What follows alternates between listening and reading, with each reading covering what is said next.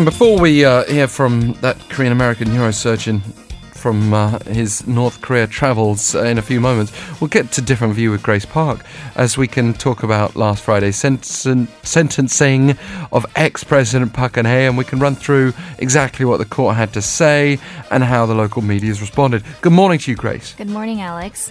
So last Friday afternoon, former President Park Geun-hye was sentenced to 24 years in prison and fined 18 billion won, which is equivalent to 16.8 million US dollars, in a ruling on a massive corruption case that led to a removal from office early last year. The Seoul Central District Court found the 66 year old former leader guilty on 16 charges involving bribery, abuse of power, coercion, and leaking state secrets. Prosecutors originally demanded a 30 year jail sentence and a 118.5 billion won in fines on a total of 18 charges. Park took office in early 2013 as South Korea's first female president, and she was arrested on March um, of 2017 and became the nation's first elected head of state to be ousted by the Constitutional Court. And local editorials had different opinions on the issue and her sentence. So, starting with the Hankyoreh, which I presume was not particularly sympathetic as a, No. as a liberal paper, that had been one of the loudest voices against her when she was in office. Yeah, so the Hankyoreh started off by saying while this is no different from a life sentence for Park given her age of 66 years, it's not necessarily a harsh one considering the severity of the crimes that she has committed. Um, now, trials are still pending for charges on bribes that she supposedly took from the National Intelligence Service's Special Activity Fund and on violations of election law, and it is likely that she will be dealt a heavier sentence. It mentioned the words of Kim Se-yoon, the, pres- the presiding judge at the second 22nd Criminal Division of the Seoul Central District Court. Um, and he said, as he found Park guilty of most of the charges, um, he said, Park must be held strictly responsible to prevent a repeat of the misfortune of a president willfully abusing the authority bestowed upon her by the people and throwing the affairs of the government into chaos. And actually, it criticized the attitude that was exhibited by former President Park throughout the events leading up to the trial and the trial itself, and said that it may have added to the ruling as well. Um, it said Park con- still continues to shift the blame on her government officials um, that were working under her during her presidential term and insists that she never gave such orders. Um, while she was still in office, she refused the special prosecutor a search warrant. And after her court hearings began, she shamelessly hindered the trial from progressing. She rejected the majority of the evidence submitted by the prosecutors, which led to more than 100 people being forced to testify in court, buying more time and dragging out the trial. And then, when another detention warrant was issued, Park refused to participate any further on the grounds that she should not be detained and did not show up at all until the day of the sentencing. And then uh, about the whole televising of the sentencing, she didn't like that apparently. No, she then proceeded to file two objections regarding the court's plans to alive, allow a uh, live broadcast of the sentencing, citing the principle of the presumption of innocence, and even announced her plan to challenge the constitutionality of the broadcast. And since Park is still refusing to participate in the trial regarding the National Intelligence Service's Special Activity Fund, it will be interesting to see if she will continue exhibiting this sort of attitude.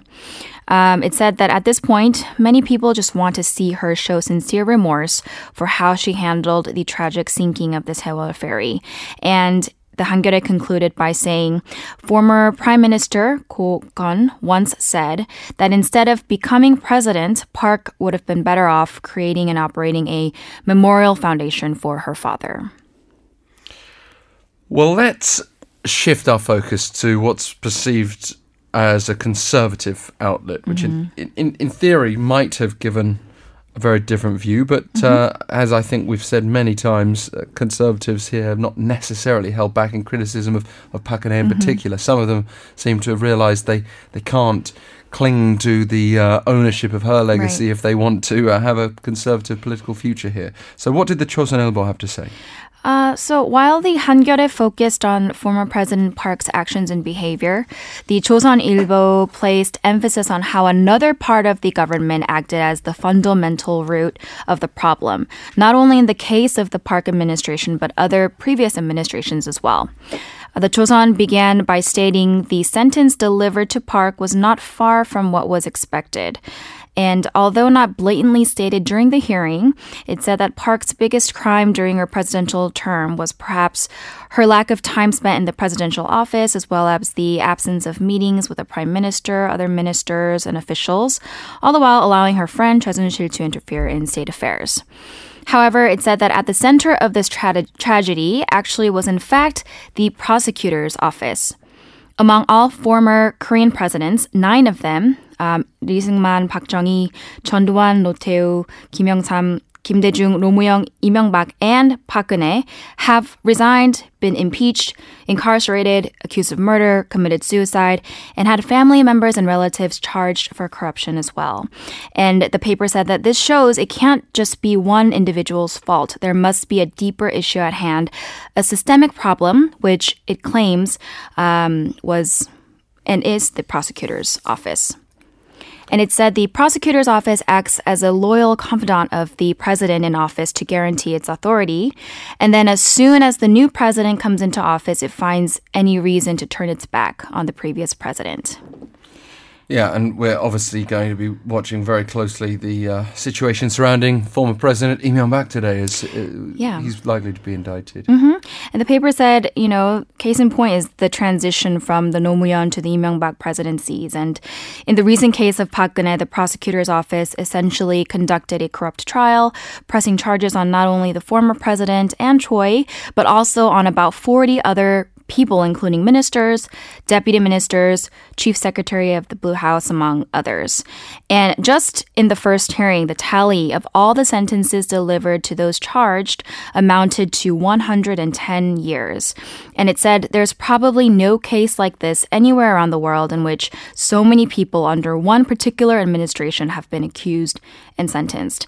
And it concluded by comparing this situation to the infamous massacre or purge of scholars that occurred during the Joseon dynasty hundreds of years ago. Well, that might be a stretch too far for some who are viewing this as a you know just a legal process rather than a mm-hmm. purge of scholars. Mm-hmm. And there was a lot that went on under that Joseon dynasty, which was particularly different to what we celebrate in a democratic South Korea mm-hmm. today. Right. A lot that we celebrate too, of course. And it's a conversation we could go into in far more detail. Maybe you'll pick up some editorials on that another day for us. Yeah, Grace Park with our different view today. Thank you. Thank you.